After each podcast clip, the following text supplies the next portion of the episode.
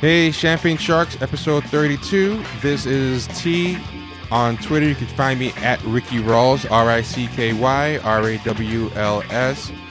And we have D. Mills. Hey, everybody, it's uh, M D Mills. You can catch me on Twitter at don't at me, at M D Mills seventy-nine. Okay, and we have Mike. Shabon! Hey, everybody, this is Mike at Black Exception One. Let's get it on. Okay. Hey, um, D, you were going to talk about something with Michael Slager? Uh, I was actually, um, I saw the article come across my uh, my Google feed, and it was saying, uh, let's see, the Post and Courier. I just posted the link in the room right now. As Michael Slager nears demise of North Charleston, okay, police cool. review deals blow to reform efforts. So I guess this is some fuckery by uh, by uh, Sessions here. I don't know what it has to do. Uh, you, you guys don't want me to read the whole article, do you? Uh, or do you? Uh, is it short, uh, let me is see. It short or is it long? It's up to you. Let's read the highlight. Uh, okay. Um,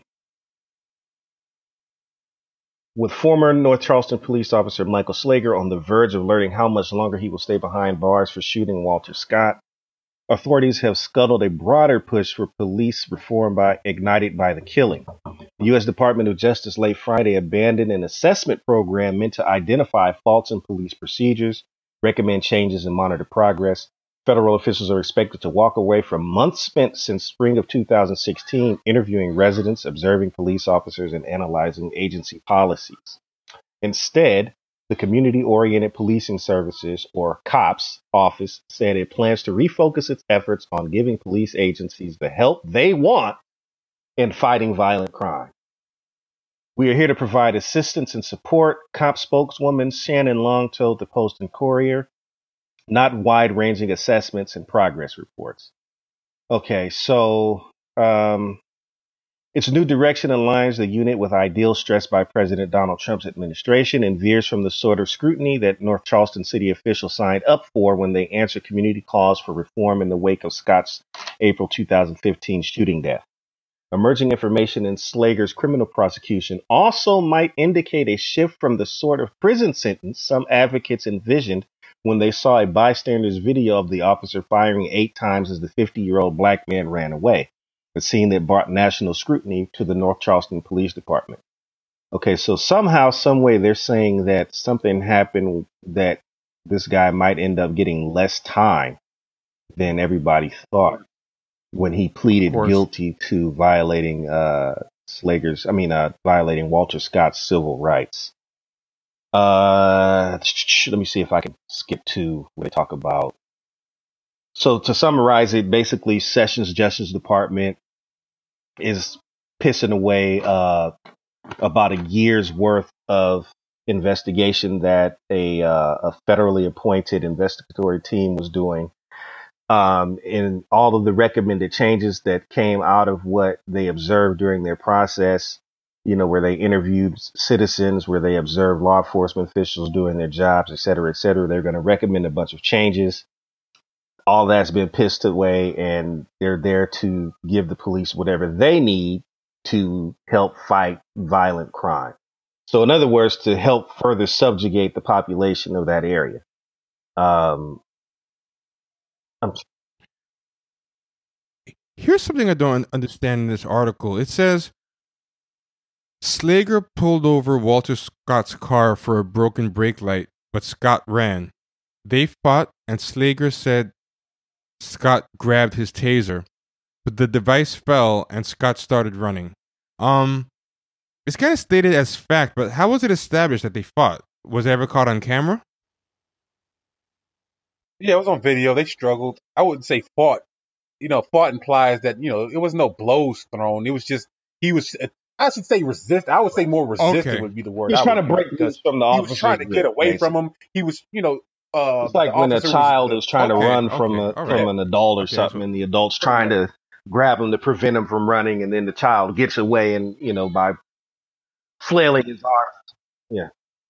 So, so he was struggling. He was struggling to break free. Right. It wasn't like they were fighting, like, you know, exactly. I'm, no, he I'm didn't, gonna throw you a squirrel. Fight, okay, like, okay, we're getting ready to fight. It wasn't anything like that. That's definitely oh. exaggeration. Oh, I, I thought I was trying to say, like, you know, they were going all out, like he was trying to fight. I got it. So exactly. he, he was trying to struggle to break free and get away. Um, I'm trying to get to the part where they okay. break down Pretty why much. they think this guy's going to get less jail time, though. That's what I'm interested in seeing. Did you get to that part, T? You might be reading ahead of where I was at. Yeah, yeah. Um, it was it was saying a present. It was saying a present something. I don't know, what is that? A presentencing investigation? Oh, a pre-sentencing investigation done in the four months since Slayer pleaded guilty to a civil rights violation appears to initially support his argument for less prison time than federal prosecutors are seeking. As review of that, as evidence of that view, the prosecutors objected to a draft of the report, while Slager's attorneys did not, say multiple sources with knowledge of the process. That's interesting. It's it says here, right? He has the the judge has the option of determining if it's either voluntary manslaughter or second degree murder, and manslaughter could bring ten years, while murder could bring uh twenty. And what's interesting is it said time could be added if the judge decides that Slager misled investigators into thinking Scott was coming at him, but he could also could get credit for accepting responsibility for the crime, which doesn't even make sense to me. Like he's he was caught on camera. What what chance? What what other choice did he have but to uh, quote unquote accept responsibility? I mean, before he knew that there was camera footage, he was lying and saying that, uh, right, that he feared Scott for was fight. coming at him. So, and he planted his taser next to his body. Yeah, yeah. Afterwards. So uh, it's crazy, the idea that he can uh, get reduced time for accepting responsibilities, so to speak. It's like being caught red-handed mm-hmm. and saying, okay, you got me. And then I- I'm expecting props now yeah. for admitting you got me. You know what the other crazy part about this story to me is? Is is the fact that the um uh the states uh was it uh South Carolina? Oh has, wow! Has decided not to recharge him after the Ooh. after the first after the first hung jury. They decided that they're not going to recharge him, and I'm like, well, you know, that's just that just boggles my mind. Like how how? And after he pled guilty, that really, you know, wow. it's like you got him now because he's already admitted to. You can't come into court and yeah, plead not that's... guilty. Now that he's admitted, I, I feel like I feel like when this guilt. camera footage comes out, their big concern is like, "Oh shit, how are we gonna acquit him now?" Like, like it's not it's not even like that's the only thing this camera footage does. It's like, man, we're gonna really have to be creative now to not prosecute him. So that's why I think all this body cam talk is just garbage. You know, look, they look did. At this. It this seems like ridiculous. they they they're clearly yeah.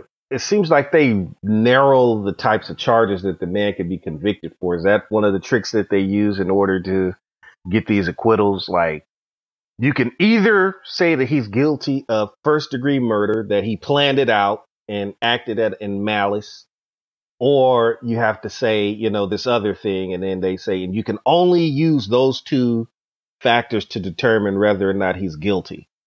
And then the jury says, okay, well, if that's the only thing that I can do, then I guess I can't say that he committed first degree murder. Is that is that kind of the trick that they use?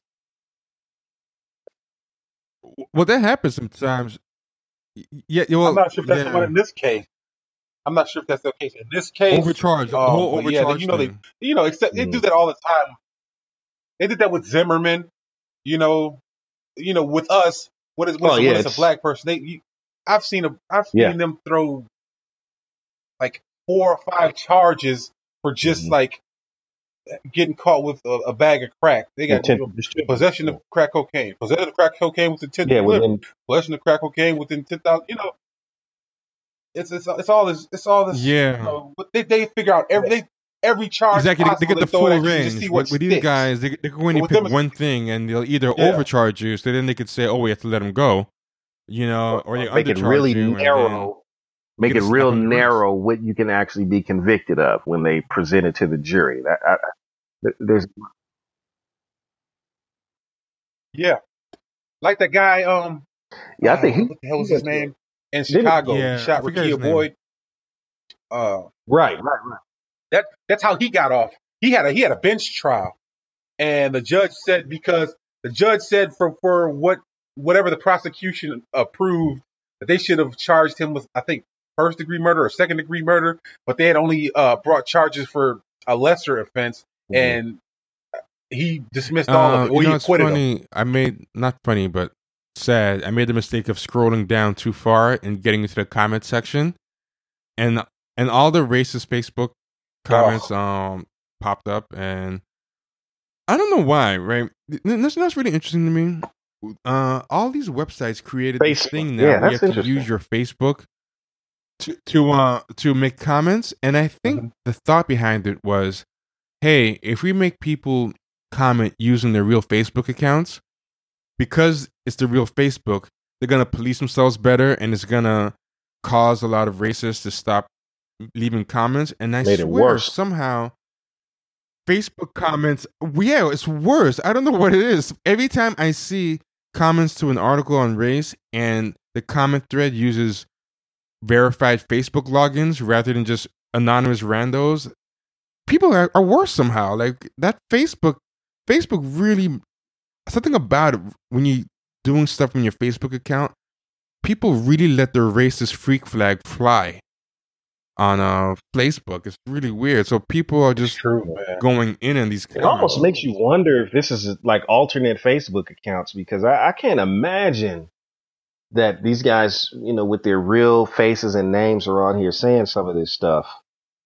Yeah, I think Trump's really, I see, yeah, I think uh, Trump's really emboldening people too, man. Because uh, because Facebook racist grandpas, this is their time to shine. Because Trump is basically like a racist Facebook grandpa. He's like, he's a human. Like, um, he actually posted like that that black on black crime meme that ended up not even being real stats. That's something like a Facebook racist uncle would do. Mm. You know, he's he is that guy. So that, you see all these people who are getting filmed saying racist stuff, and there's some black person filming them. Like, really? Oh my God, really? You're gonna say that? And the, and the person say, yeah, nigga, film me. I don't care. Yeah, I'll say it to your face. You know, it's like people. Yeah, yeah people are just ranting on camera, and they don't even uh care. Yeah, it's crazy, man. And then they'll say, I'm not racist. Like, yeah. they'll go on this, this racist rant and call you niggers and this, that, and the other, and say, and I'm not racist, but you pissed me off. That's like, wait yeah. a minute, what? What exactly makes you a racist then? If you're, if saying to, that doesn't, like, you tried to turn racist into just a word that doesn't mean anything, like it's just like a slur, you know, just yeah. just like nigger. So it's like it's not something. Yeah, exactly. yeah, just like you can't really do anything yeah. to be a nigger, just who you are. Like you can't actually do anything to be a racist anymore. Like you know. uh Oh, yeah, yeah, yeah. If you're black, if you're black, and you call out racist, that's a big racist. To be racist. That, they, they, they, that, that's their thing. That, mm-hmm. That's like saying there's. Yeah. Well, Obama's a racist. Obama's just racist. That's like saying calling you a nigger and then say, well, you know, they could white, they could be white niggers too. You know, it doesn't just mean a black person. They're oh, like, okay, get out of here. Yeah. It means ignorant. Yeah, but, it means but somehow, right. but somehow right. you it only ever ignorant. Use it on black people. But okay, like. Exactly. Yeah. yeah. Uh, right. One thing yeah. uh, I want to talk about as well, because people keep asking me about this. People are asking, why do you always go in on blurs? Blurs being black nerds. And the idea behind it is, you know, oh, you're picking on uh, black nerds. So I think black nerds are some of the worst racial politics ever, especially when, it, when it's time to fight uh, anti-racism.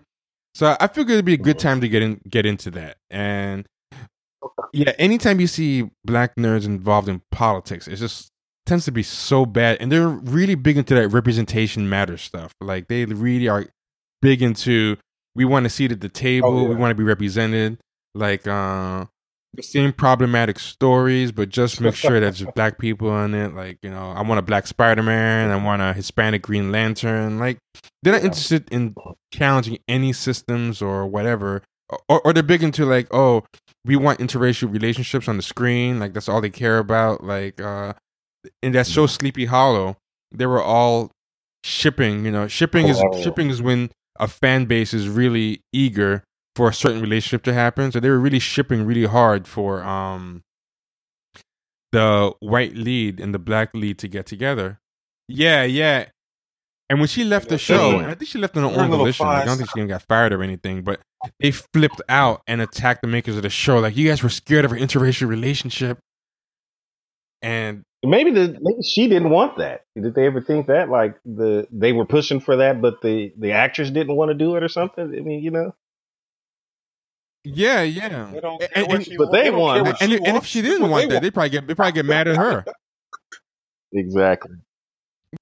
Yeah, yeah. I want to see some yeah, swirl. Yeah, yeah, yeah. The infamous swirl. Y- yeah, and there was this show, uh, Supergirl, and they were gonna set up the Black Jimmy Olsen character with the Supergirl character. And I had seen the, I had seen the show, and they had oh. no chemistry. Mm-hmm. But second season, they just killed the storyline, mm-hmm. and a lot of blurs were getting mad. Like, I guess you guys are afraid of a uh, interracial couple, and they got like really, really upset. Like they really. Felt like, you know, yeah, that, that's the uh, that's the holy grail for a lot of black people. Unfortunately, man, it's like what you talked about last week about how do you know, like the solipsism, like how do you know you're beautiful unless a white person tells you, you know? And yeah, how, yeah, yeah. And I think with the blurs, it's even yeah. it's even more intensified because they they they so identify with the. the white characters in the stories, and they just want that proximity at all costs. It's even, I think it's worse with them than it is with, you know, the average black yeah. person that just seeks white approval. It's, it's intensified. It seems to be in my, you know, remember when that, uh, uh that, that Star Wars with, uh, when they had, uh, uh John Boyega, uh, uh, uh, he played in the, you know, uh, the, you know, the, the, not the last one, but the, the previous Star Wars, uh, movie uh, oh. his character Finn right, his, right he right. had the character Finn, and when even before the even before the movie came out and they were showing the commercials, and it, it seemed like Finn mm-hmm. was going to be this mm-hmm. badass character, and um i i think mm-hmm. i think Tariq i think Tariq did a show on it uh where he's like, man, don't get your hopes up and all this and all that, and he was mm-hmm. making fun of them, he was calling them nigga nerds, and oh they were so upset, and they were i mean they're so thrilled about uh uh, uh John Boyega's character. He's going to be a black Jedi. And, uh, and you know, and then after the movie came out and, and uh, Tariq critiqued it, they just, mm. you know, they trolled him forever for that. And you, they made videos, and it was it was hilarious to me, just their, their over-the-top reaction to Tariq's critique of blurred culture. Uh, yeah. You know, Boyega's character in the movie. Yeah, yeah. Um, it was hilarious, man. It seems like they have a lot, he- they're, they're very heavily invested in that that culture, and um, even more so than the people, the white participants in the culture. You know, I don't know, I don't know what it is about that oh, where sure. they feel like they have to go harder for the thing than oh. even the people who originated the culture. But you know, they they really do. It's amazing to me sometimes. You know, I, I you know, but the, but the, I don't know, man, because the, a lot of the white fans are the opposite. I remember they were so upset mm. when they thought Finn was going to be this badass, you know, Jedi Knight. They were they were upset. We, we don't have to, you know, this diversity, this and blah blah blah, yeah. and whatever whatever, you know. So, it, it, it, you know, they go all so hard. Yeah, for it the and that's other the thing. Way, we talked about I mean? we talk about that a lot, like how um, a group or or a minority within a group goes harder for the culture than the actual uh, majority of the group members themselves. You see a lot of that outsiders, right? Yeah. There's just like um, outsiders. It's the same thing in the blurred yeah. culture, you know, when they go to these events, when they go to the events where there's a lot of cosplay and things like that. Um, and they're, it, they get very sensitive about the critique of that stuff, you know, and it's just like um, you're, you're taking away some type yeah. of value, intrinsic value for, of, of theirs.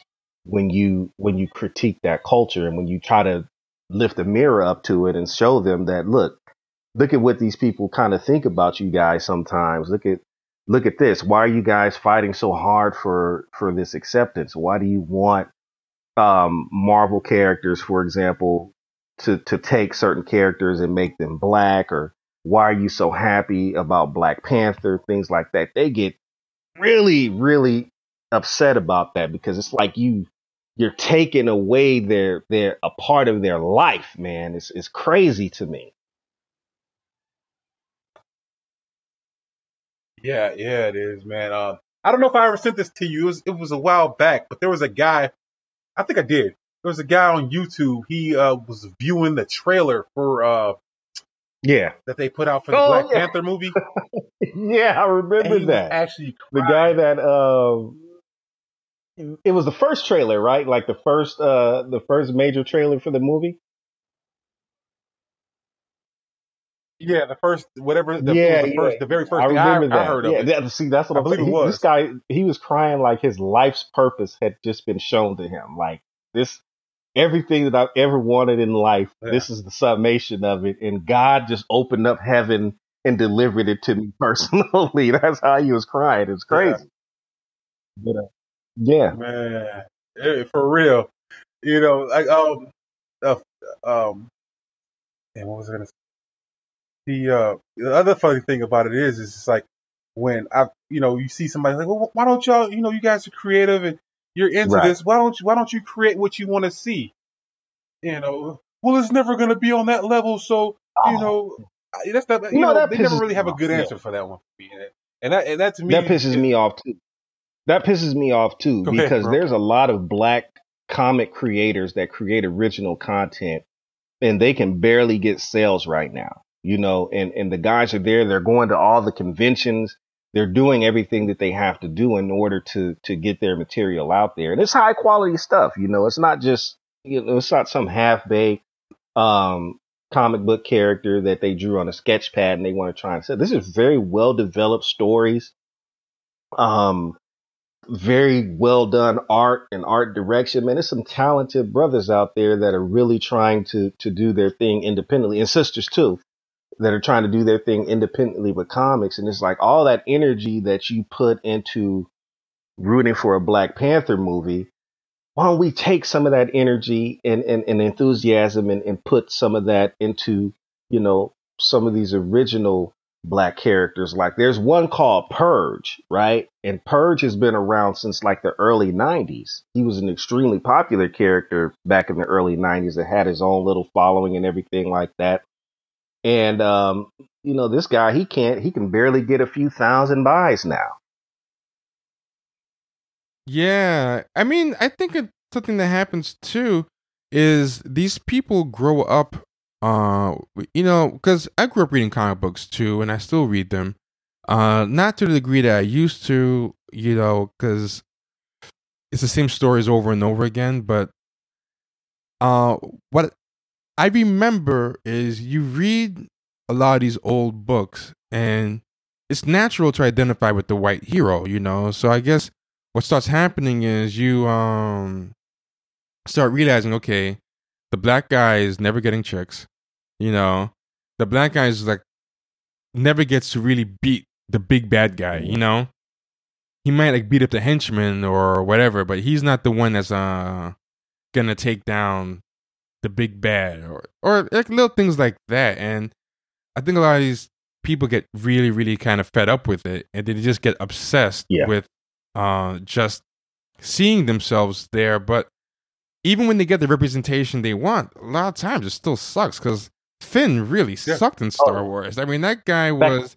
They would not have. They would not have done a white male like that. If it was a white male, they would not have him basically be the sidekick to um a white girl and basically be like her puppy dog, you know? Yeah, he was her bitch. Yeah, he was her bitch. Yeah, it was like they they figured, okay, we have to build up a white female character, but let's not do it at the expense of um a white male hero. So so this would be a great chance to put a Black male hero there and have him just be very emasculated. I mean, he wasn't even like a real stormtrooper, wasn't he? Like in charge of garbage detail, like they find out later. I think that was one of the yeah, something that, like or it was that. one of so, the lies he told, or something. I don't know. It, it, that character was all over the place, you know. Yeah, yeah. He was a lying fool yeah. too in that movie, wasn't he? Yeah. He turned around, he was telling yeah, a lie about something. Kind of like yeah. Yeah, and and he yeah he, at one point he said, didn't he say something like "droid please," which I guess was supposed to be a, a play on on Nigga Please. Really? He was like, Droid Please. So, so, like, like, it was really a coonish character. Mm. It was so it was so bad. He was always bugging his eyes yeah. out. He's always yeah. scared all yeah. the time. That, that was really a... But you but you couldn't tell the Blurge that though. They were oh my god, you, they would they would bite your head off if you said that. They you got know? really mad at me on Twitter too. They were saying I was reaching, like, you know, oh, I guess you just don't want to see black characters succeed. That's bullshit. Like, if you if you go man. back and you look at John Boyega's uh I don't know if you either of you ever seen Attack the Block, but He was he, in that movie. He was a competent, tough, smart-minded street kid. You know what I mean? So he has the ability to play that role. I have no idea what went into the developmental process when they were creating the character of Finn, where they just wanted him to be a feckless buffoon. I, I don't know why they would do that guy like that. Yeah, oh yeah. You know? He was. He was He's a man, very good. He, actor. He was like Mantan Moreland in that movie. He was uh, really bad. It was. It was so ridiculous, and he was just there to showcase. Uh, the white yeah. girl. And what's interesting about him too, if you notice, he was never actually really motivated by justice. Everybody else kind of was, uh, including um, that Poe Dameron character. They were kind of motivated by duty, by justice. He was just motivated by chasing the white girl. That's the only thing that ever motivated him to action. Yeah. It's like Ray, yeah. Ray. That's all he did. Like every for anything else, he's just like, it's not my problem. I'm I'm running, you know, forget it. You know, it's not my business, you know? Mm. Like, even his urge not to kill, you never really got it so much of it being really for, because killing is wrong, more than he didn't have a stomach for yeah. it. You know, it felt like, like, they didn't really even make that clear. And it kind of goes against the whole Star Wars mythos. Anyway, I don't I don't recall, and I'm not familiar with, like, the uh, the expanded Star Wars universe, but I'm just talking specifically about the first trilogy. And even the second set of trilogy movies, um, except for the Jar Jar Binks character, um, there was never a buffoon in the Star Wars, Star Wars mythos, was there? Unless I'm, uh, something escapes me, there was never. I guess the closest you could say was like Han Solo, but even he was competent. I mean, Han Solo, he had some funny moments, but he was a rogue. Han was a rogue. He wasn't a, right. a buffoon. He was what they call a rake. Uh, right. That's just, that's the yeah. trope he was. He was never a buffoon because he was competent. He just, you know, you had to find out he had a heart of gold after. He was more exactly. that he had questionable morality. Right. He had, he had, yeah, he was a hustler. Yeah, yeah, he was a bootlegger. You know? One of those kinds of rough around the edges. Yeah. Yeah, but he was never, like you said, like I said, he was never a buffoon. I, I don't think, I'm trying to think in my head, man, like not C three P O, none of these people were just buffoons. Oh, I remember something I said that got a blurred man on uh, Twitter, because I pointed out to them, I said, uh, do you like Jar Jar Binks? And he was like, yeah. And I said, well, congratulations. We have a live action one now. Because that's basically what he is. Oh, he's gonna you're gonna get yourself killed, man. They they gonna want to go to Oh, he got so he got so mad. He goes, how is it like Jar Jar Binks? I'm like, he's totally Jar he's a live action, like like uh George Lucas got in trouble for having a minstrel character C G I, but who knew that all he had to do was actually put a real black person as Jar Jar Binks, and it would be fine because of representation. Like, so basically, the only problem with Jar Jar Binks was that a black guy didn't get to play the role for real. Exactly. You know? Even even George Lucas, you know, he knew better than to do that. You know what I mean? And yeah. remember, like, see, this must have been a millennial, because Jar Jar Binks was a was a despised character. They hated Jar Jar oh, Binks. With that character. Oh, oh yeah. Oh, oh, I might have told the story wrong, because he told me he didn't like Jar Jar Binks. Oh, okay, okay. I was about to say.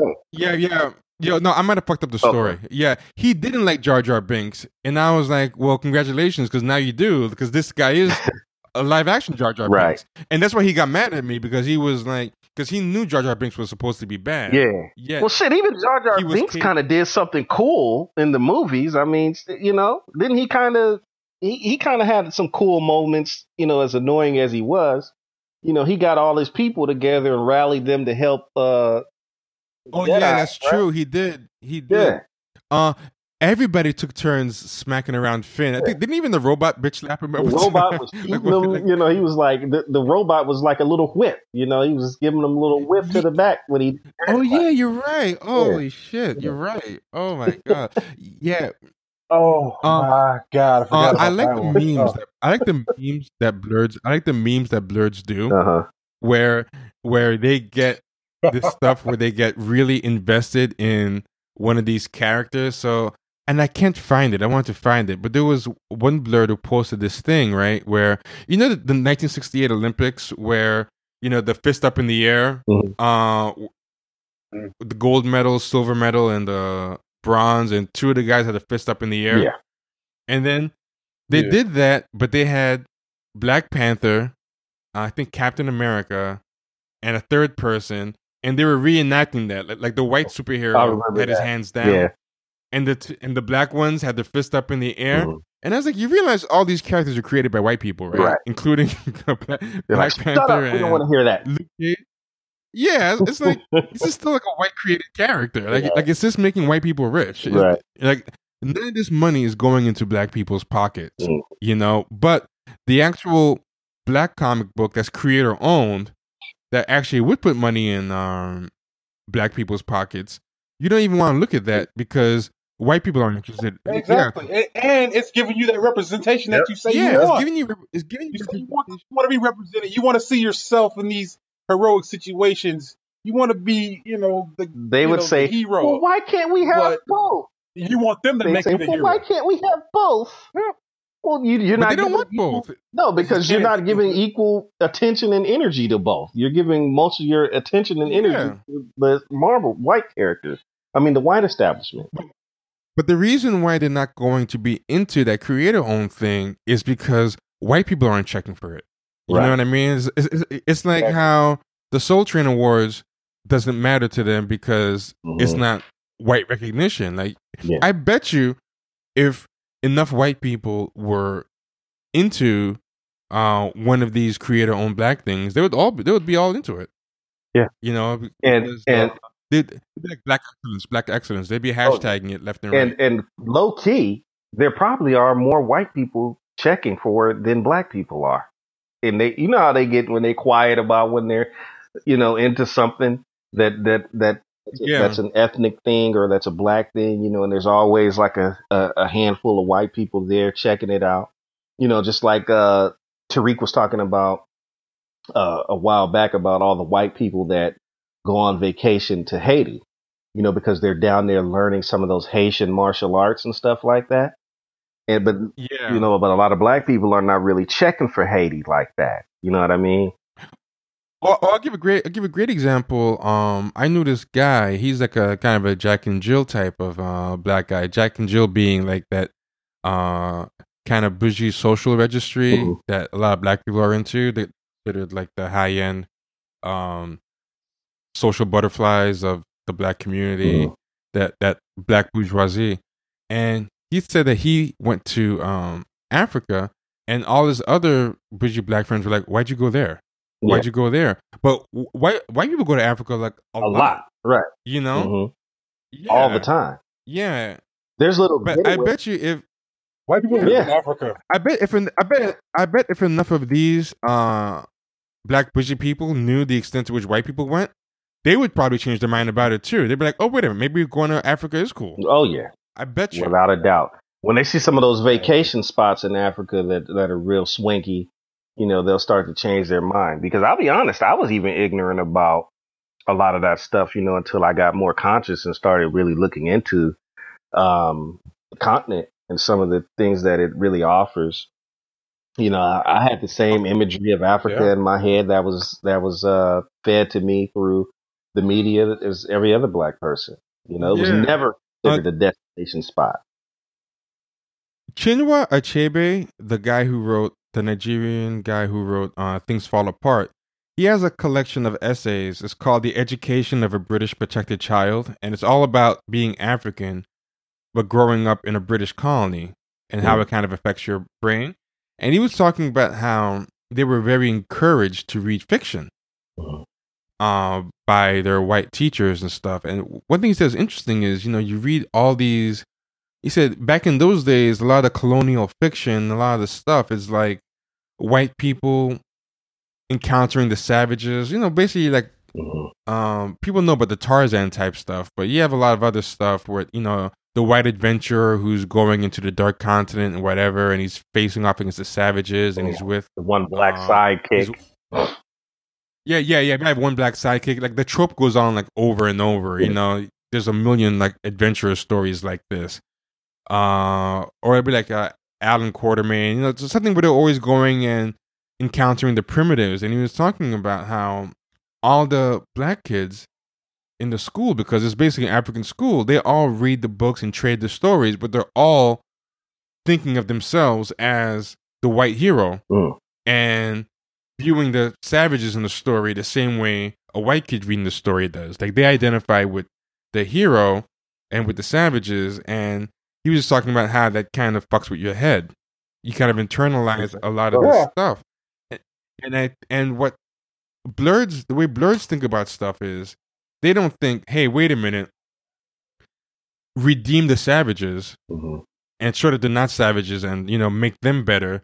They instead think, hey, make a black guy be one of the people who's fucking up the savages too. You know what I mean? Yeah. Like, uh, yeah. they want to be represented on the other side of the equation. They don't want to uh, say, hey, you know what? Actually, fuck this dynamic. Yeah. And let's let's redeem the savages. They they want to yeah. be at the table with the white With the white hero. Right, exactly. Or they never portray the white hero as someone that's invading uh, a specific way of life. You know, so they'll come in and they'll portray the savages as cannibals and, you know, they're eating people and all this other bullshit. And so that's something that is needs to be destroyed and eradicated from that particular culture.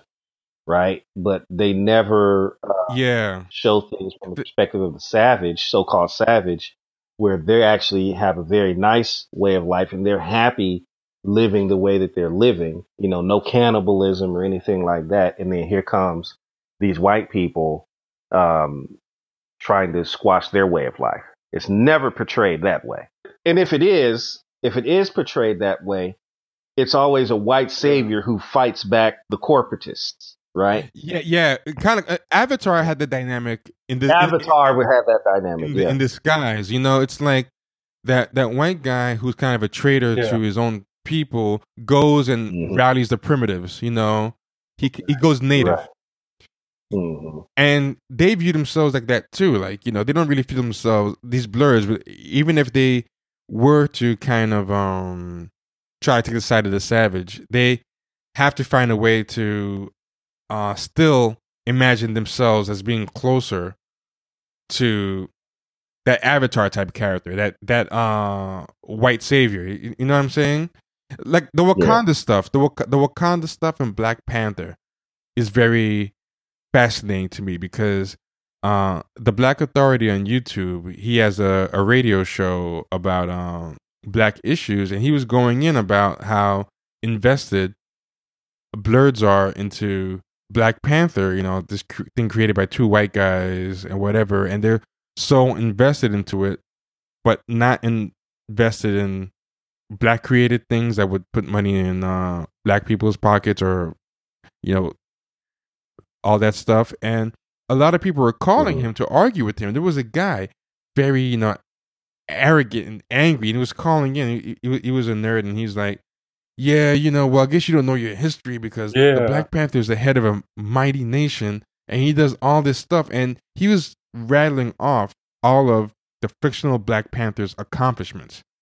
And then, you know, like, like, like as if he was a real black icon, like, you know, and I'm like, not only is not, a, this is not a real person. This is a fictional person. He's not even created by a black person. So you can't even say by proxy, oh, he's a black accomplishment because he was created by black people. Like, it's just, it's, it's, it's nothing. But then uh, the Black Authority, you know, well, he goes by the name Jason Black. He said, okay, so you know everything about this. He started asking yeah. questions about Africa, like real Africa, or just real black people, or real historical civil rights figures, or anything. He goes, can you name three black uh, writers? Can you name an African writer? Can you, uh, besides Chinua Achebe, can you do this? And the guy could not answer any question. None of it. It was funny too because he was because you know Jason was critical of that that scene where the guy had the plate in his lip, in the uh, in the trailer, and the guy was like, "That's that's history." He's like, "Okay, what what tribes had that?" Um, uh, uh, It's all over. It was all, it was all over. over. He couldn't he couldn't get anything specific. I think he asked him. It was funny, man. They had a guy in a suit, but he had plate. He had a plate in his in his lip, and the guy was de- defending it. Yeah, yeah. Jason Black was going in on him, and the guy knew absolutely um, nothing about. He just made him look like that's a sad. Yeah, but it, it, it, nothing about real black people. Nothing about real black. Like he didn't even know where. Like I couldn't. I couldn't name where. He asked him where Malcolm X was born, where Martin Luther King was born, or he asked him a lot of you know questions about black history in America. He couldn't, you know, recent history. Even I think he asked him a couple questions. He couldn't. Wow. He yeah, he was it. so he was so angry. But the funny thing was, he was trying to kind of paint it as being about being pro-black, but it had nothing to do with being pro-black. It was really about recognition by white people. Like you know, he was just so happy that that yeah. that this guy, Black Panther, is going to be there on the screen, standing next to the beautiful, glamorous white. Um, heroes. And what these a lot of these black nerds do is that's how they are in their friendships with white people. Like they are happy being that token. They are happy even if they are kind of blatantly shown or treated like you know a mascot.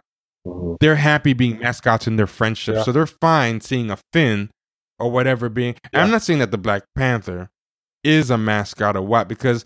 At least to the credit of that character, very competent. He isn't like yeah, he is a very competent, you know. But the point is, the competence is almost irrelevant to them. Mm-hmm. Yeah, at the at the end of the day, and there was one meme that was going around that a lot of blurs were retweeting and yassing. There was like a lot of a lot of yasses with like ten A's, but you know there were it was uh, Black Panther lecturing.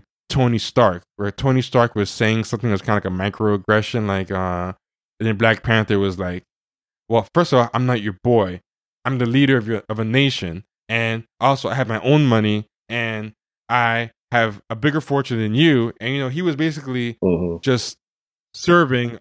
Yeah. yeah uh, that was funny. Tony Stark. And I'm like, even if the same guy created both characters and he's white, you know, like, right. like first of all, he's fictional and, what difference does that make? Yeah, yeah. Like you're rattling off, and I it's guess a lot of them probably dream of being able to lecture uh, their white coworker who makes microaggressions, and they're just afraid to, and they're just. Mm-hmm. Oh, so they're living vicariously through these. Yeah, memes. Exactly, and that's wow. my problem with a lot of these blurs. They just only care about is white acceptance. Yeah, all the time. I guess that's kind of my problem with uh, a lot of a lot of this stuff now. I used to like to watch uh, The Walking Dead, for example, and. You know, like I, I was one of those.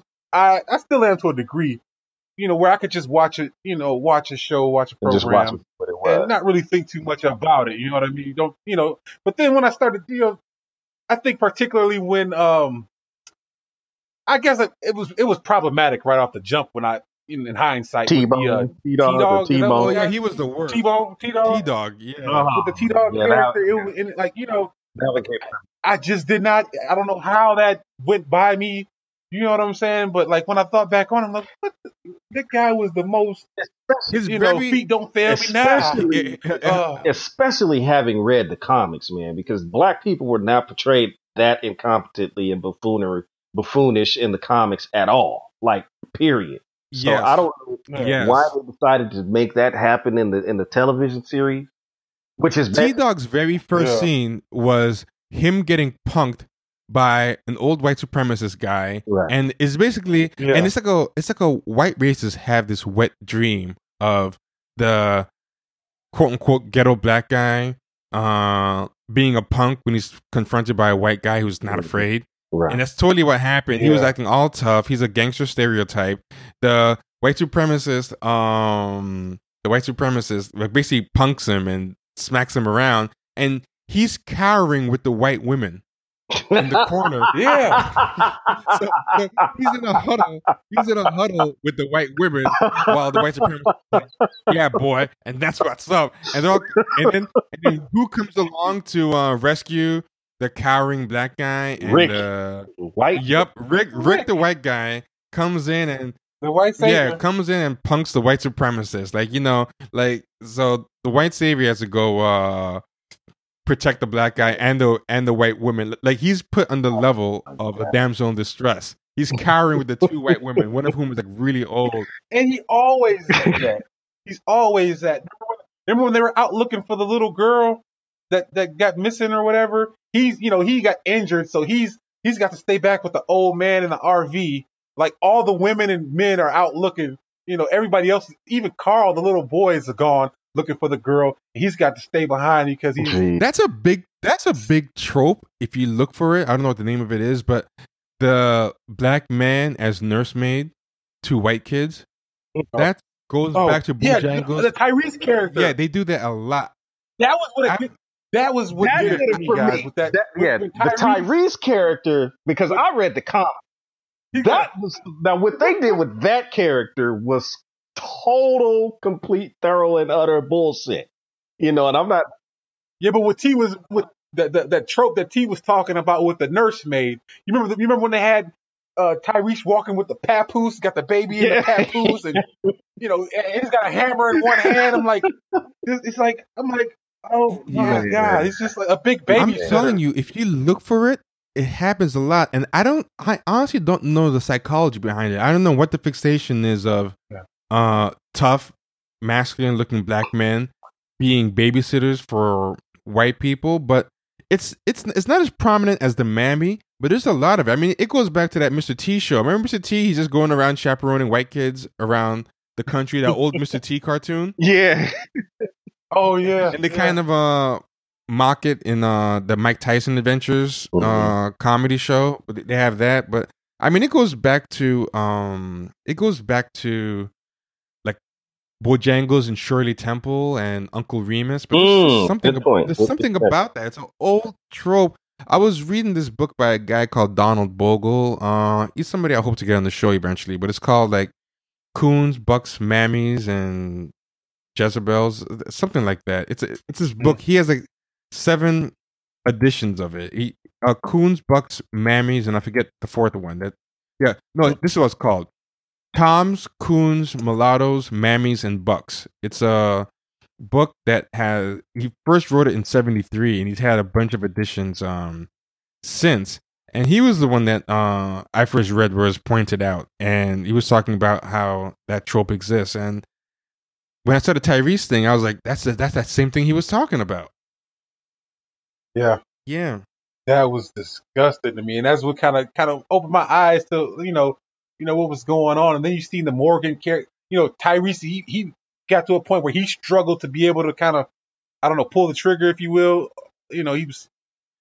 They they all became just so. Uh, Eman- yes, neutered, neutered.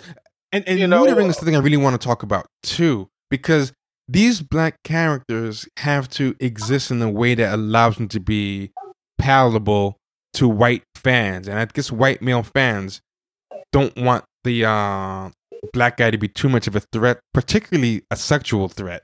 And in the comic book, Tyrese was uh, actually sleeping, if I remember correctly, one of the white women, and he cheated on her yeah. with um, Michonne, I believe. Right. Michonne.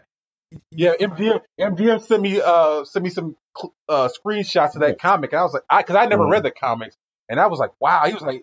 He was like, no, the way, comics yeah, are nothing way like different. Uh, way he different. Didn't, he wasn't in the in the in the show. He's chasing the white woman around. He was like freaking out over his white woman in the comics. Yeah, he's he's whooped. He's he's whooped yeah. by the right, white, right. woman. It's not that yeah, way in the yeah. comics. It's the opposite. She was whipped yeah. on him, and then when she found out that he was sleeping with that he did something with Michonne, then she went and tried to kill herself. And Rick was actually mad at him about what she did in trying to kill herself. And he confronts the Tyrese character, and Tyrese beats the shit out of Rick. Yeah, and, yeah, uh, yeah. And, and and I and I think I think especially. Hey, didn't Rick beat the shit out of Tyrese? Yeah, in the show, it was though? The opposite in the show. Yeah. Rick's trying to calm. It was, it was the other way around. The other a, way around. Yeah, that show has a lot of weird. Uh, I mean, I stopped yeah. watching it early in the second season, but I was listening to uh, an episode of uh, Cows on uh, Context of White Supremacy where Gus and Tariq had a long discussion of all the racist stuff that happened on the show, and I was like, wow, this show got a lot worse since I stopped watching mm. it. I'll put a link to that episode in the um show notes, because it's, it's it's a it's pretty crazy. But neutered is a big thing, because I'll give another example. I I saw a lot of people getting excited because of uh Cyborg in Justice League, and I'm like, mm. Do you guys know how the how the harems worked and the African slaves that had to guard the harem? Where they yeah the eunuchs. Yeah, yeah yeah they had to castrate them. They used to, the Arabs used to right. castrate the um, black slaves so that okay you can guard the harem, but we're gonna cut off your dick so you can't fuck any of these girls. So mm. they just had these big burly black guys who had no penises and they were safe to leave around um, the white women. And what the guy noticed is a lot of times they have characters who, if you're like very masculine or whatever, you'll be kind of neutered, as in you'll be kind of almost mm. asexual. And uh, Cyborg is like a literal example of that. Like the guy has no dick. Like you have these like six guys who are, and and a woman who are like look like a pantheon of goddesses. They're just all gorgeous and beautiful. Yeah. And then this guy is like a toaster. You know what I mean? He's, he's like, what black person, what black kid, what black kid is going to read the comics and want to be him? Like when I was growing up, nobody want black or white wanted to be Cyborg. I, I used to read. Nobody like, thought Cyborg was cool. Yeah. We thought Black Lightning was cool. Yeah, we black thought Lightning, Static yeah. was cool. Yeah, yeah, exactly. Like I read Teen Titans at the time when I was growing up. He wasn't in Justice League, but he was on Teen Titans, and mm-hmm. like I would imagine myself doing something cool, like what Nightwing did, or what one of the other white characters did, but. Who wants to be the guy who has no dick? So, so he's safe to leave around Wonder Woman. He's the one guy that's yeah. never, you know, you can leave him alone with her in the Watchtower, Justice League Watchtower, and he's never gonna fuck her. You know, your right. sexual anxieties yeah. don't have to be excited by um by Cyborg. And I'm like, this character, I can't believe this character is who they elevated to the Justice League. Wait a minute, yeah. please. You mean to tell me that uh, Black Lightning is never left alone with Wonder Probably Woman? Probably not. Or like Mister T- or like Mister Terrific or anything? I, I don't think they even let, let them on the team. You know what's the thing? If they, if they were to put them on the team, if they were to put them on the team, this is what they would do. They would marry them off. Ah, okay. Or make them gay. They or make them gay, or they marry him off. You never see his wife. And you never see, you never like, see. Like for example, um, when they put when they put um, Luke Cage on the Avengers, even though they they, they married yeah, him off. even though they married him off with a white woman, they still he wasn't playing the field anymore, you know. So so, mm-hmm. so she's like a sacrifice, but she's kind of a messed up alcoholic, um, whatever. Anyway, so she's not even like you know, right, uh, top notch virtuous white woman. She's a fallen white woman, so it's it's, it's okay, right? But but even mm, on the sh- I never picked up on yeah, but even on the show uh, Arrow, right?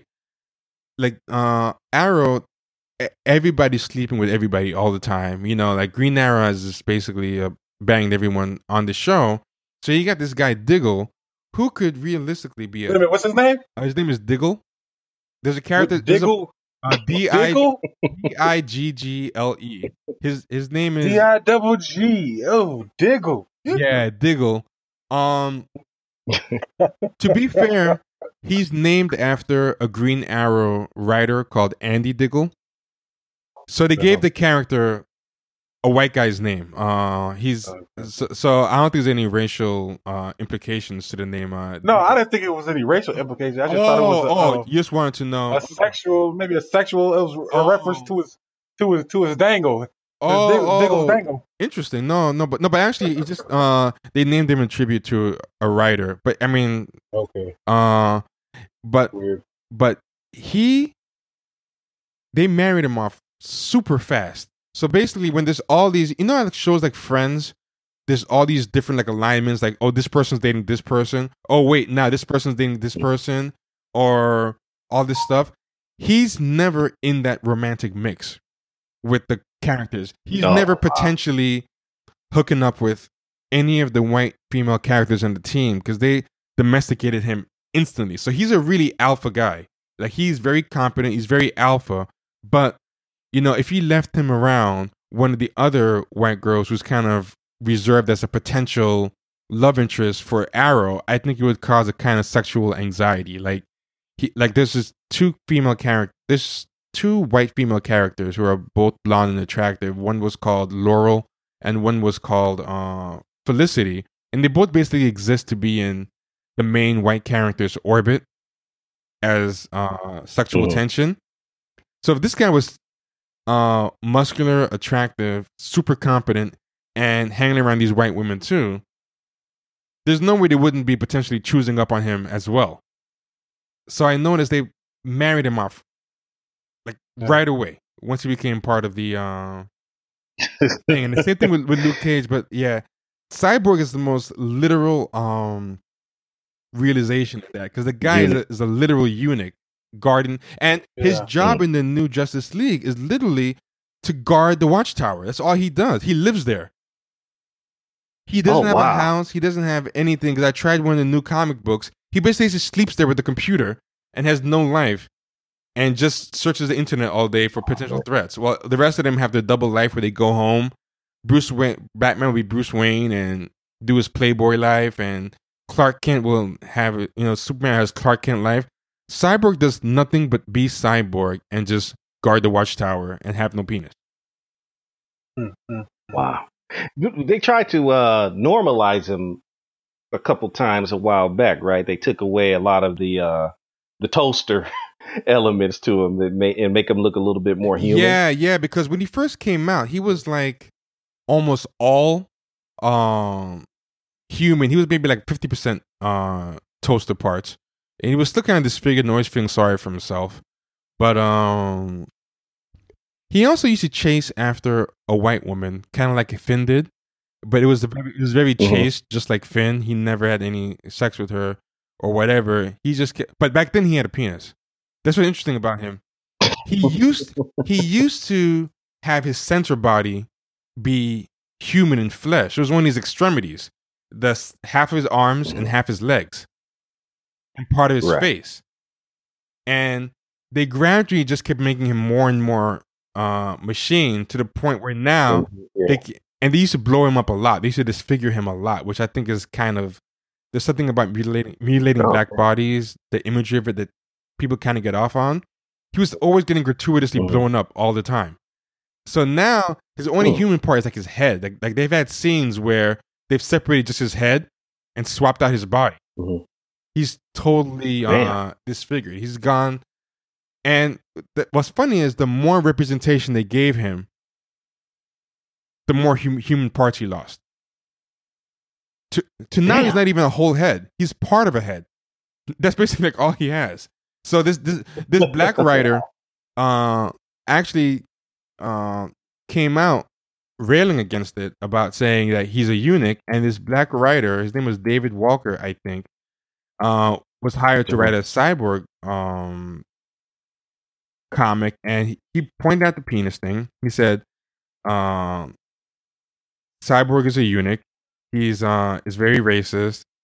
You have all these beautiful white people, and you have this one guy who's um who's just basically a eunuch. He gave all these things about it. A lot of white fans got really, really mad at him for, oh, yeah. for pointing it out. It's like, oh, you're doing reverse oh, yeah. racism. Why is everything about race? Cyborg's a cool character, but this guy made one of his. He said Cyborg is a walking uh. piece of black emasculation.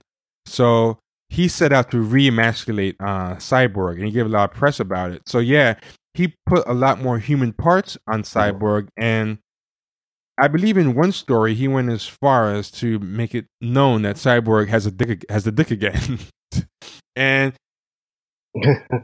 he basically he basically uh, he basically didn't last long. Like, like he was like he left the book after a couple of issues. Oh, shit. I would have been curious to see if he would have just went about his business silently and just gradually brought those changes about without um, yeah, the press. Yeah. You know, talking about it in the we, press. We got, we, got, we got that bad where we like to announce what we're going to do before we do it, you know? Well, well, well just, just, I'm kind yeah. of torn on it. This is what I'll say. I think he should have done it silently, but then after it was all done and he left the book, then... talk about it yeah yeah because yeah, I do think I, I do think yeah, light yeah. had to be shined. I think it needed to have light shined on it, you know what I mean? But mm-hmm. yeah but he was in the well, position was, to do something about it, and he was going to do something about it, so telegraph exactly. your, your moves. He should have did it first he should have did it right. first and then told on himself. Um the yeah, main yeah. story Um, it's under. Well, see, well, if he if he did if he would have done it himself first, then the backlash would have came, and it would have it would have been them looking like they were. Yeah. You know, it was, well, see, that's what I wanted worse. to know. That's what I'm so pissed off, because I wanted to know if there would have even been a backlash, or people well, just yeah, kind exactly. of say, oh, or, or these some kind of cool well, changes, okay, yeah. Or would they have been actually upset if he made those changes? You know. Well, there was there was um, an article that kind of kicked it off. It's um, by this writer, Son of Baldwin, and it was called "Humanity Not Included: D C Cyborg and the Mechanization of the Black Body." I just put it in the links. I sent the link to you, mm-hmm. and it's it's a pretty good it's a pretty good um, article, right? And he talks about all like the oh, and something else with Cyborg. Cyborg has that same trope I told you about, about um, a big muscular black guy who's asexual and takes care of uh, white kids, because his character is always kind of shown babysitting uh, another character called Beast Boy. Like, Beast Boy is literally green, but he's a white kid who just has green skin. But he's he's basically like a white kid. Mm-hmm. But he, he's basically, the, like, he's never like messing with girls or anything. He's just basically babysitting Beast Boy all the time is what he does, right? And um, so he talks about all this, and the article went kind of viral, and it was around the same time that David Walker was uh starting the comic. So I think maybe this article kind of maybe forced David Walker's hand, because he's about to write this character, and suddenly this article about um. Cyborg being a symbol of emasculation yeah. comes out. And then David Walker was like, you know, it's interesting you bring that up, because my run is specifically uh, poised to counteract that. Mm-hmm. Yeah. Yeah. So, yeah. So let's, um, I want to kind of get back into the, uh, the blurred thing, so we could kind of put it in a neat little bow or whatever. What, um, because I'm kind of torn on it myself, but can you maybe articulate for me and for us, you know, the basic um, critiques that you have of them and, and the culture and everything like that? I mean, a big thing I have with them is that I feel like their experiences being in a very predominantly white hobby, and also digesting a lot of art growing up that uh, is majority white, is white centered, panders to white people, yeah. whatever. Those uh, psychodynamics that they've you know been reading about, or that they have among their friendships, they're trying to apply that to um, politics. Mm-hmm. Uh, they're trying to apply that to, to politics, and that's where I think the problem goes on. They treat politics like that. Politics is just a giant um like tokenism and mas- because these characters a lot of times are tokens and mascots. Mm-hmm. And in their scene, they kind of become tokens and mascots in their scenes. Like like one guy wrote me uh in Gmail at the show website, mm-hmm. and he was talking about what he's experienced going to conventions and how the black nerds, you know, really get off on being, you know, like mascots among their friends and their circles. Oh, and then when you start trying to talk about serious politics with that same type of mindset, it's really annoying. And that's kind of what happens. Uh, an example is anytime I see politics being black politics or political analysis being offered by a blurred, it's always really problematic representation, representation matters, mascot stuff. Mm-hmm. And to give an example is, uh, we've talked about it before, but Gotham Girl Blue mm-hmm. has some clearly blurred tendencies. And we were talking about a recent, um, a recent thread that she did. And she goes, also, reminder, Bernie Sanders has accomplished nothing. What entitled what entitled him to run against Barack Obama's handpicked successor? And it's like, are you serious? Like, like what right, do you want? Do you want a do you want a monarchy? Exactly. Like, Black like, doesn't determine who gets to be on the throne next. He's, you know, this is this is not, uh, you know, some type of middle-aged kingdom. Well, if, it's supposed yeah, to be a democracy. Game, she, some Game of Thrones, some Game of Thrones. Like in her mind, it's a Game of Thrones, and right. you know, there was somebody who was in line to be the king. Mm-hmm. And then somebody came and deposed him because, no, this is democracy. But that's what I'm saying. Like, oh, wow. They view things like fantasy. She's viewing this like Game of Thrones. Yeah. Like, you know, Hillary was Barack's handpicked successor. And then the usurper, Bernie Sanders, came with his loincloth and his sword. And, and his dragon. Yeah, yeah, yeah. With his dragons. And and his dragons were the, were the Bernie bros, you know. Well, yeah, that's that's uh, how they look at these things. They, I would love for everything. Somebody to make like a like a, a skit of that. You know what I mean? Yeah. Oh, that would be hilarious. They probably wouldn't even get it because it would be like, oh, this is just real life. Like they wouldn't even understand what's being fun of them probably if they saw yeah. Bernie. You know what's scary yeah. to me? Is, you know, it's the fact that she could say that and not even think twice about it. Like, you know, that's probably not the best way to put this. Like, in her mind, the president gets to handpick his successor, and that's just what it is. You know, like, there's no, nothing. It's, oh, you know, well, we, yeah. we are a democratic republic, so, you know, that's kind of not how it goes. No, just, this is the handpicked successor. This is how it's supposed to be. That's scary. Yeah, they applied, they applied that childishness to... Yeah.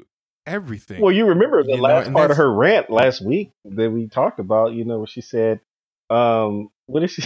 She said, um, oh, shit. It was something along the lines of, uh, it's our turn now, damn it, or something like that. Remember? I was kind of mocking her. Yeah. Yeah, yeah exactly. She, she's looking at it like some, um, like, okay, here, I'll tell you, this is the email that I got, I, I got from a guy who, is on the comic scene that was complaining about it.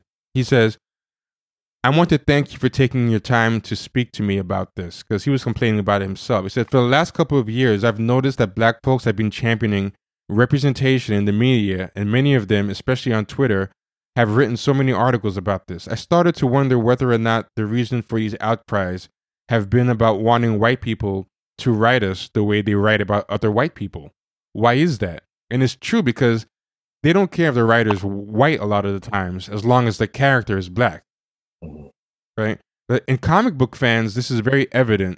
We want black versions of Spider-Man, Batman, Wonder Woman, et cetera, but supporting black-owned comics doesn't really come up. When the D twenty-three Expo hit, I was astounded by how some black fans in the audience were shocked about how white Marvel's employees were. I thought to myself, what fantasy world did you just get out of?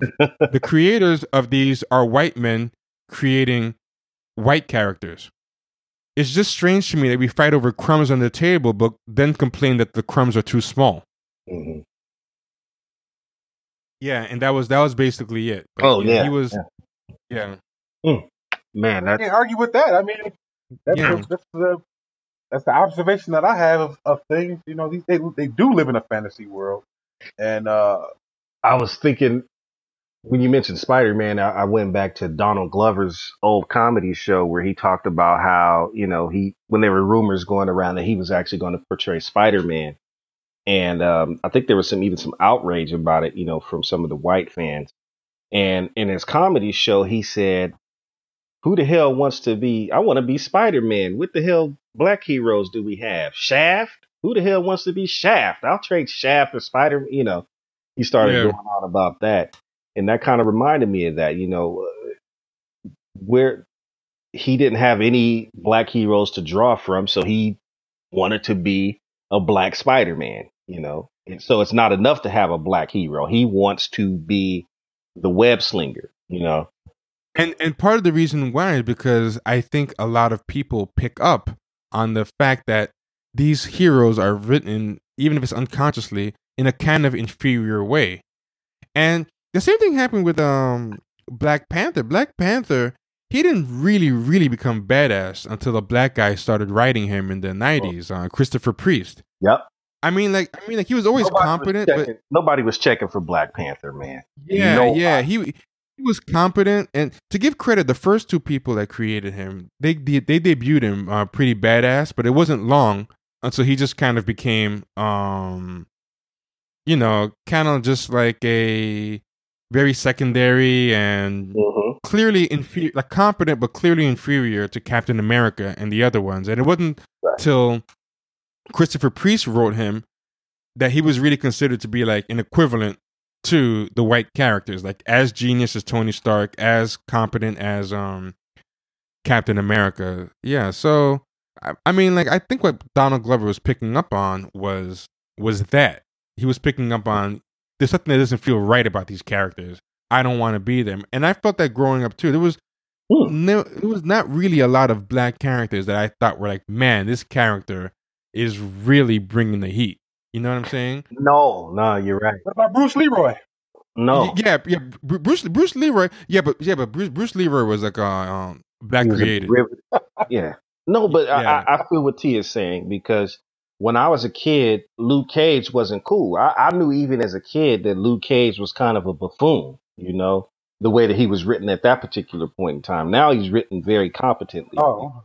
Back in the eighties, man, in the nineties, Luke Cage was kind of, when he was Power Man, you know, he was kind of damn near Sambo kind of like, you know? Yeah, yeah. He was very physically competent, but he was kind of right. like stumbling around. He wasn't like the brightest bulb. Right. It was like, you better get me my money, sucker. That's why they were the heroes for hire, you know? Just, yeah. I ain't doing no rescuing until I get my money, you know, that kind of thing. It's just like, oh, shit, you know, I don't like no shit like this, you know. There's a famous, I like to punish. Yeah, there's a famous story where Doctor Doom doesn't want to pay uh, Luke Cage like a two hundred dollars bill, right? Mm-hmm. Like, like uh, Doctor Doctor Yep, I remember. Doctor Doom owes uh, Luke Cage money, right? two hundred dollars Now, for those of you that don't know, those of you that don't know, Doctor Doom is like the head of an entire country. He has a kingdom, right? Yeah, yeah. And uh, Doctor Doom is Doctor Doom is uh, the head of a kingdom, and Latvia, I believe it is. Yeah, and he basically stiffed Luke Cage on uh, two hundred dollars. So Luke Cage incurs an incredible amount of expense to fly to Doctor Doom's country and get the two hundred dollars. And, you know, he basically like takes a plane for the Fantastic Four, flies there, beats up a bunch of robots, does all this stuff. And then uh, Doctor Doom, actually, I'll find, I'll find, I'm going to make this a picture to accompany the show. Um, Doctor Doom goes, when my men reported a crazy black man in the Fantastic Four's craft, I knew it had to be you. And then Luke Cage responds, Luke Cage responds, where's my money, honey? Where's my money, honey? Yeah. Okay. So it's sassy on top of all that. Yeah. Oh, man. Oh, man. Oh, man. Yeah, yeah, yeah. So, wow. So, yeah. I... Well, you know, I never got into the comic scene, and, uh, I, you know, I guess I'm not sad about it now. Um, yeah, yeah, a lot of problematic stuff in it, but but yeah, but, but, but yeah, like like these same like blurs when it's time to do comic books, you're still applying that same mascot, white approval, uh, whatever thing. Like they're talking about um, Hillary as Khaleesi. It's a very um, oh jeez, no, please don't tell me that. Please don't fucking tell me that they're calling Hillary Khaleesi. Uh, Oh please, yeah, they always call her please, uh, don't, don't, Khaleesi, don't. And they're always using like um, a black slang with her. They're not. Um, well, I know this one doesn't really have anything to do with the um, with uh, with the blurs and all that. But did you see the thread where? I guess you did, because I, I think one of you guys must have posted it. Um, where the with the Cardi B, where the where they were making Cardi B a socialist, oh, a my champion God. of socialism with her lyrics in her song. Oh yeah, the phenomenon. Yeah, yeah, something yeah. that I just I, I didn't see coming, and I don't get it. I'm the old guy in the room. I'm I'm get off my lawn guy on this one. I don't know where this chick came from and what the whole hubbub is about her, man. What I don't get it. Like I just I really don't get it. Yeah, yeah. Well, well, this this is what yeah, it is. I'll tell you it, exactly but... what it is. Uh, a lot of these, this is a term that's been going around on Twitter, and it's funny. And these, uh, so it's another term for blurs, because a lot of them are blurs, but the term blavity blacks, and if you go on Twitter and search blavity blacks, uh, everybody's clowning them now. Okay, but them. It's just basically these blurs who are trying to write about racial politics. And it, this is another thing that bothers me about them, but they're so white identified, they can't help looking at black people through the eyes of white people. So the same way I talked about uh, how people like Issa Rae kind of oh, use that's... hood people and ratchet yeah. people as a kind of avatars for what they want to be. Like, oh, I wish I could be this sassy, or you know, like like a, like like they have that same thing. Oh. So they're kind of bumping Cardi B almost like ironically, or as like a spirit animal. You know, they're they're uh they're, they're enjoying it ironically, kind of like how a lot of white people will listen to trap music ironically and or throw blackface parties.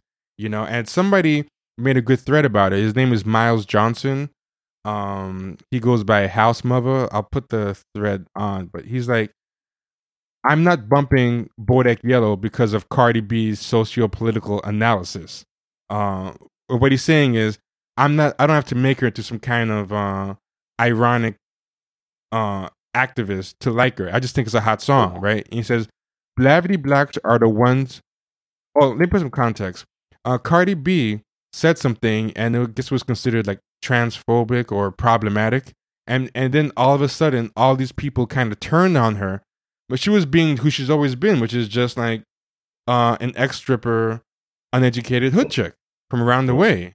She was never claimed to be woke and never claimed anything, but because these people kind of ironically built her up to be this kind of um, activist or intersectional feminist, uh, like half ratchet, half woke, then they acted betrayed by her. So this guy was defending her, oh. saying like, you know, you guys were enjoying her ironically and using her as a way to express your id, whatever, the same way white people do with hood people. He calls them blavity blacks, uh, the, the black the, the blurs who were doing this. Uh, and he was kind of taking him to task for this. So he says, blavity blacks, which is another term for like um, blurs, are the ones that push Cardi B to be a feminist slash social justice slash sex positive icon because it would be cute and ironic. Blavity blacks love vacationing inside of hood aesthetics and language and over-intellectualizing people and things to justify their participation. Ooh. And then get mad when the person turns out to be a person. Not your flawless billboard of feminist politics. And now you want to act all shocked. Feminism can't be everything to everybody, and you can't just project your hopes and motives on another person. The person has to claim it. Cardi B never said she was your feminist slash black slash queer icon. She never wore it. She said she was a stripper from B X who doesn't want to dance anymore. Blavity blacks will do articles like one hundred times Cardi B was a feminist fave, hoe is life. Cardi B says something problematic, then blavity blacks are like, oh my god, canceled. Y'all don't like black people and all the ways we can show up unless it meets a respectable standard. If you stop using black people as marketing slash branding tools to authenticate your own blackness, you begin to engage black people as human. And these dramatic cancellation moments wouldn't be necessary. You'd be ready to either teach, ignore, and still enjoy the art, or just disengage. But acting like Cardi B got the nuclear weapon codes and dug up Maya Angelou's bones every time she says something problematic isn't what it's about, you know? So he was just going on about how these blurs have are insecure about their own blackness and authenticity, and then start engaging in this, uh, they start ele- engaging all this hood stuff, ironically, in a way to, uh, I guess, feel more authentically black themselves, but they're still looking at it like a white person looks at it. They're still looking at it as a stereotype, you know? So this woman's uh, thread came out recently, and she was doing the exact same thing that that guy was talking about. Uh, she was basically doing that uh, blavity black thing. Uh, the thread, I don't have it up now, but it was basically talking about how Cardi B is a communist icon. And oh all, all, all the times that Cardi B um, basically was was representing. Uh, it would give a lyric. It would say a lyric of. Uh, she would type out a lyric of a song, and then she would translate it into socialist uh, ideology. Uh, I can't remember. One line was. Um, oh oh oh! I found it. This is where she goes. She goes, when Comrade Cardi B said, "Si no hablas de dinero, es mejor que ni me hablas." She was talking about distributing wealth to the proletariat. That's how it starts. And each one has a picture of Cardi B. Each each tweet. These is red bottoms. These is bloody shoes equals overthrowing the bourgeoisie may be a bloody affair, but the working class will prevail. It just keeps doing that for every single uh, Cardi B lyric. I don't dance now. I make money moves. Say I don't gotta dance. I make money move equals I don't enjoy capitalism. I redistribute wealth. Oh my God! And it just, and it just goes on oh. and on and on. I'm gonna put it in the in the show notes, and a bunch of like uh blavity black blurs just jump in. You know, everything is cosplayed to them. Everything, everything is, is cosplayed to them. Yeah, that's one yeah, of my biggest yeah. problems. Is they, they it's hard for them to interpret anything outside of the lens of comic books, video games, and you know pop culture. And everything stays childish. Everything stays childish and infant, infantile. Yeah, absolutely. And their their yeah. their their style when they want to talk about these issues is petulant. You know, just like when we talked about Gotham Girl Blue last week, um, that was petulant what she did in her lashing out about the Hillary Clinton situation. This is petulant with her saying, um, her the rightful heir of Barack Obama or the appointed successor to Barack Obama, this, that, and the other. You know, that's all childish, man. It, it's it's just like that's not a serious um, view of the world and how politics works. And I think one of you brothers said that um, you heard a recent uh, interview with her, and that all kind of came to bear out as she was talking, you know, in the interview. Oh, yeah, yeah. She was on Harmontown, which is the Dan Harmon um podcast, which is something that you know still is in those kind of geek circles, and and she was brought onto that show. It was um what was the episode number? It was like two fifty something. It, it it's um anyway, she was on Harmontown. Harmontown is um Dan Harmon's podcast, and she was brought on based on her tweets to discuss and deconstruct um the current state of politics, particularly, particularly uh, the world of Donald Trump, what this means for the Democrats, uh, what is going to happen now. Okay, it was episode two fifty-two, Epiphany was the name of the episode, and they had her on, and it was just so one-on-one and basic and childish and kind of a fantasy. You know, she was basically talking about how Bernie sucks, and and he took it away from Hillary, and she was going to all this stuff. She was doing her usual standing for Hillary, and you could feel her losing them. They were like, "Oh my God, who did we invite on?" Like, but what is that? I see. I don't think that's her fault. I think that's their fault. You couldn't read that that those slate of tweets and see that this is not a person that that is going to be able to break down uh, politics and geopolitical issues and things I like that. Like, because I agree because when you read, when you hear them introduce her, and it's very fond, they're like, "Oh my God, she's so incredible! I found her tweets, and she just really breaks it down in an amazing way." You could tell there's a lot of projection going on. Like, like this, mm-hmm. like they're talking. Like I'm, I'm thinking to myself, are they talking about the same Gotham Girl Blue here? Yeah. I, w- so, so, so, so you're right. You're right. It is. It is. Um, it is what you said. They yeah, are at fault. Yeah. And on the Reddit, on the Reddit for Harmontown, it's like one of the most negatively received episodes uh, ever. uh, you read the comments, and and uh, she said, one guy said, um, "How did he?" This is a comment thread. He goes, "How did Dan come across her?" You know, uh, like where'd they find this one at?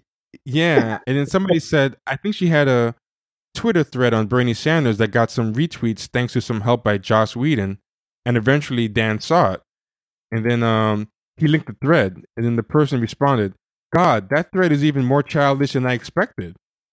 It's basically wow. he's bad because he says mean things about my friends.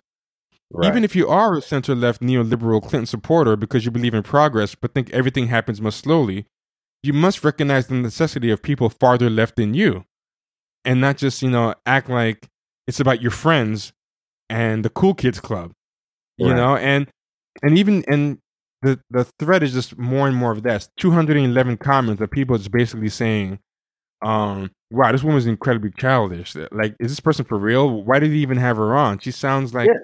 a kid. And one person even, even said, hey, I'm a Hillary supporter and she embarrassed me. Like I, I, oh, I yeah, see, yeah, see, that's what I'm eventually, saying. eventually, what happened is, of course, some people come in and say, "Wow, she's really bright," and I guess a black woman can't have an opinion. So a bunch of people are oh, pulling man. the black woman card. She goes, "This is why black yeah. women don't like to speak up because they're always getting silenced." You know, sorry, you white men can't can't take. She wasn't saying that, but I guess her fans oh, were in so... the um oh, wow. comments thread. Damn, that's a tough spot to be in because it's like, damn, I can't. How can I?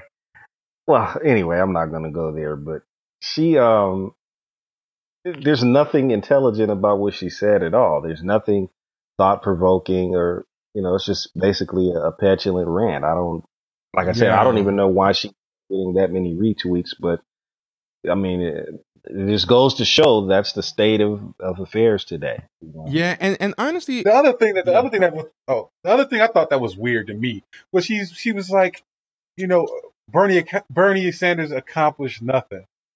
I mean, yeah, that was he's at least accomplished as much as Obama had before he became president. Right. At least as much. And, and what's funny is somebody I don't have the link to the tweet, but somebody actually listed all the stuff he's accomplished uh, in response to that tweet that she did, and yeah. and of course she didn't um, respond to it. But she doesn't. But she doesn't really care anyway because she's living in fantasy. It doesn't really what, reality what, doesn't really uh, matter. What legislation did Hillary Clinton ever put her name on that uh, she was getting out in front of? Yeah, anybody? The one that stuck. The one that the one that stuck with her was her voting for the war in Iraq, and she never lived that one down. Yeah. Uh, yeah as far as anything positive, anything positive, any positive legislation, I don't. What, that what, was the that's the typical stance for her, though. That was the popular thing to do at the time, so she went with it. And that's what you she know, does. She didn't. She, yeah, she didn't introduce um, any unique legislation. What, I want to know what legislation has she ever introduced? Like this is the Hillary Clinton. Um. Bill for, you know, school reform or some education reform or whatever. Like what? Yeah, yeah. Senator, what? Yeah, I have no idea, and maybe someone will let us know.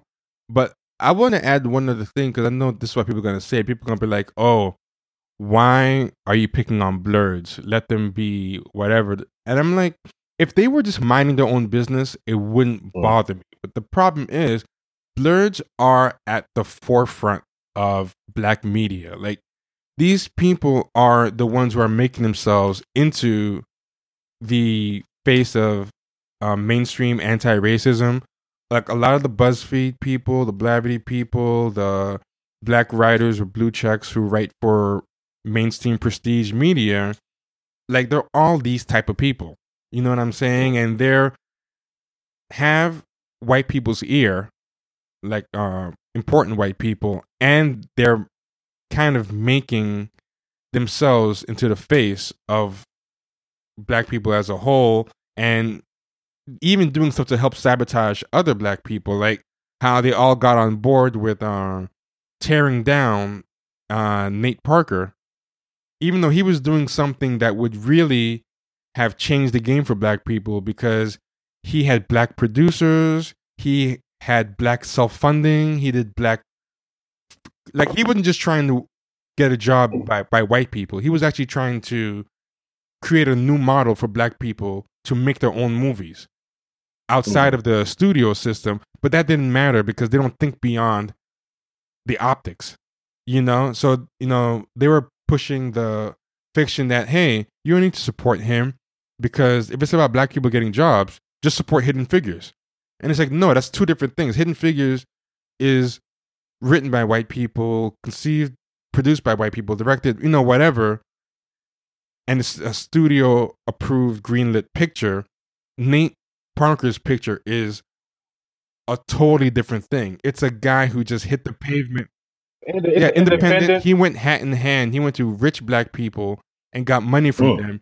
He got just black producers, black writers, black directors, uh, not needing to be greenlit by a studio first, totally self-made, and then a studio bought it later after it had gotten critical success and word of mouth.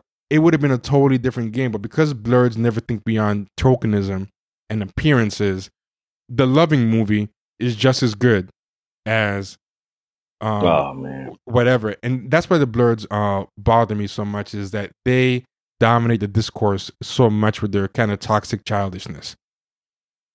If they were, wow. t- yeah, yeah, there you go, T. That's ooh, yeah. Okay, so, so that's, that, uh, that's all I have to say. If you guys can add whatever you want. Nah, I, I, I think I'm I'm cool on the blurred. I don't want to yeah, pile on, you guys. Constant, you know, I know you love the it. constant um, need to live vicariously through fictional characters, and then projecting um, things onto real life people as well, projecting their own yes, um, which is fantastical. Which is about the whole slay queen, the, the whole slay queen Hillary thing is about. Like, you know, H- Hillary is kind of like this weird, sassy black woman that is a total fictional character. It's the same thing. They're living through yeah, it's just fictional nothing, characters. Right. There's never... Hillary Clinton is never... Um, it's like everybody can be a slay queen now. Yeah, you know yeah. what I mean? Like, they turn real people into fictional characters and then live vicariously through them. Right. Exactly. And that that's that's really a scary situation, man. I, I always had this idea in my head that if we ever get to the point... Um, in terms of technology where you can get inside of those machines and like have actual virtual reality, like one to one, and have smells and basically, you know, all of the sensory over every, all of the sensory experience is, is able to be replicated in virtual reality. Like black people, those blurs would just never leave those places. Oh, oh, you know what sure. I mean? We'd be in the yeah, yeah. They'd huh? never leave. They, they'd starve to death before they left those places, you and know, that, and and that and fake world would just be one giant Afropunk concert that never ended. Yeah, but yeah. And I mean, you know, I don't know what it's going to take um, in order to get them to kind the sheer of sheer amount of septum rings that would be in right. this fictional world. Oh, man, it's crazy! You know, the thing about the thing about the blurred, the blurred, I guess, bothers me is that is the, the title, the black mm. nerd.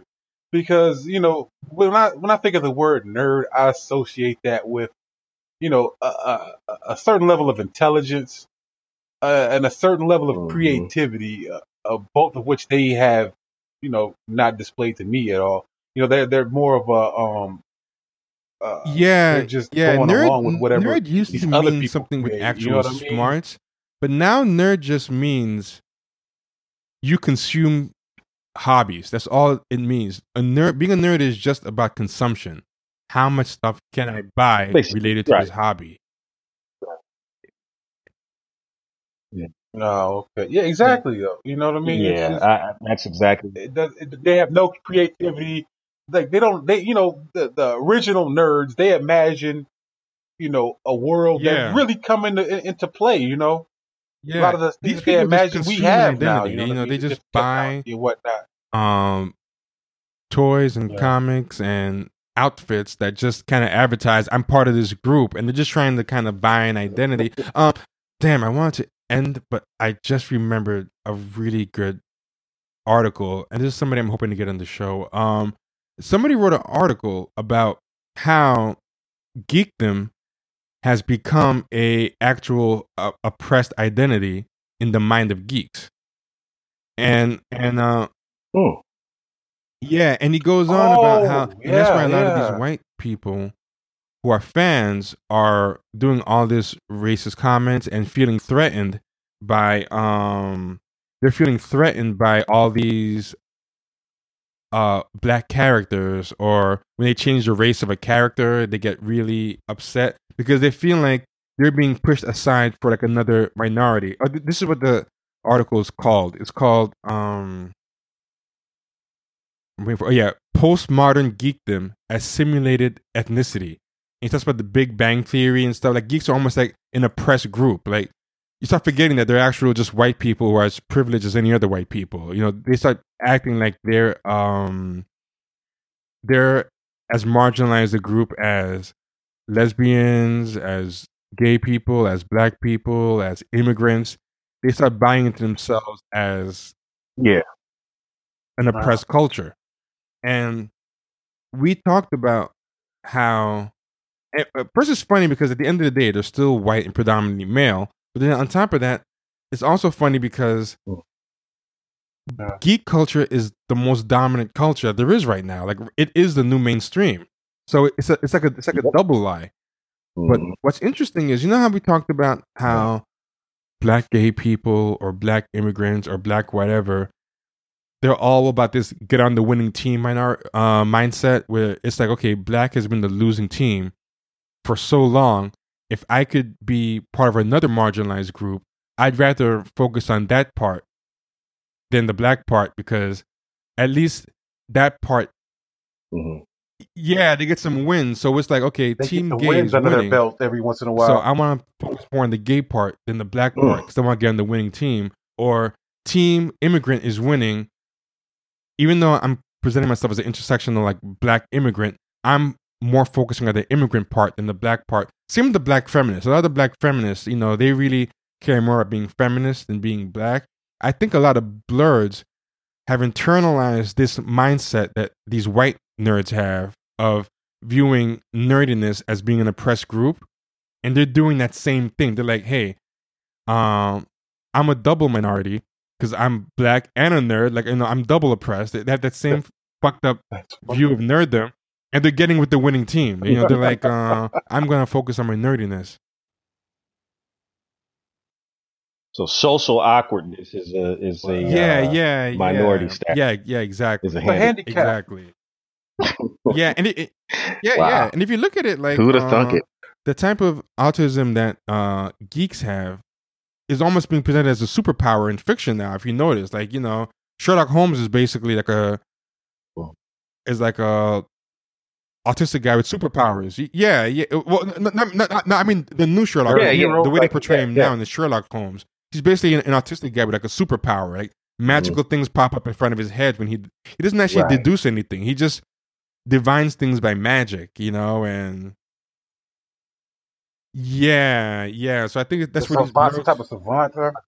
Yeah, well, it's I a, didn't know that. What? It's the new Sherlock Holmes that well, we're into now. He's, Sherlock Holmes is- He's like a, it's like a superpower. He goes into this thing called the mind palace. Is that animated? Uh, no, it's um, it's a British show by B B C, but nerds. Oh, I know. Okay, yeah. Nerds, I watched the first two seasons of that. Yeah, yeah, and it it really Tumblr-fies um Sherlock Holmes. It's basically Sherlock Holmes if somebody from Tumblr uh created him.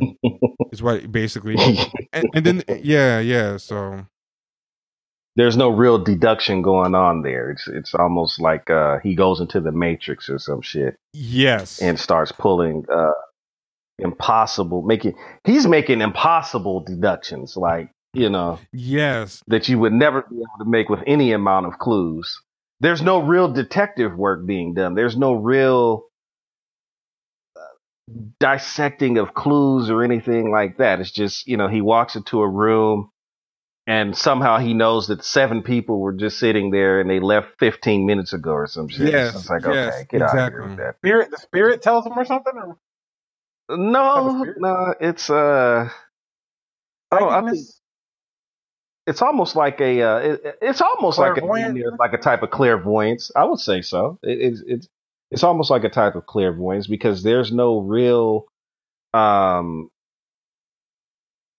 logical explanation or, or real logic behind no, the deductions no, that he there's makes. Not. And then, you know? wor- and then and then words pop well, up. That's kind of defeating the purpose of Sherlock Holmes. No, no, Holmes, because Sherlock man. Holmes, he can do something that seems like it's out of thin air, but then he'll explanation though. Yeah, yeah, he'll he'll explain it. This one doesn't really explain it. He just kind of divines it, and you assume he has some kind of reason why he's doing it, but they never yeah, bother right. to really flesh it out. They make it seem like almost like a superpower. Or like, I'll give you an example. So, ah, I'm going to fuck up the show for people who's never seen it, but, you know, so be it. Um, there was one scene that that I just had to laugh at where he gets shot. And then in his head, he breaks down the best way to fall so that he doesn't go into shock. The best way to, you know, how to breathe properly so that he he doesn't die and have a sucking chest wound and all this kind of stuff. I'm just yeah, like, get the like hell out of com- here with kind of that. It's like a human computer. Shit. Like, like there's one scene where he walks into a room and there's a right. dead body. And he looks around and all these things pop up on the screen. And there's this um video called Sherlock is Garbage and Here's Why by a guy called H Bomber Guy. It's on YouTube and it's like an hour and fifty minutes. This guy took so much time doing it, but he breaks down all the ways that, because he's apparently a big Sherlock Holmes buff, and he just talks about how the new Sherlock is just basically just just nerd bait with uh, Sherlock Holmes as a superhero. So he so, so he, he he breaks it down. Yeah, so I'll put down the show notes if anyone wants to see better examples of uh, what we're talking about. Yeah, but I think it's a good good place yeah. to close. Yeah. Mm-hmm. All right, guys, it's been real. Sure. And after this, I think we'll lay off on blurs for a while. I hope that answered everything. I don't think it will. I think we'll just open up the door to just a lot more defensiveness. But we answered. We answered. Hey guys, so be good.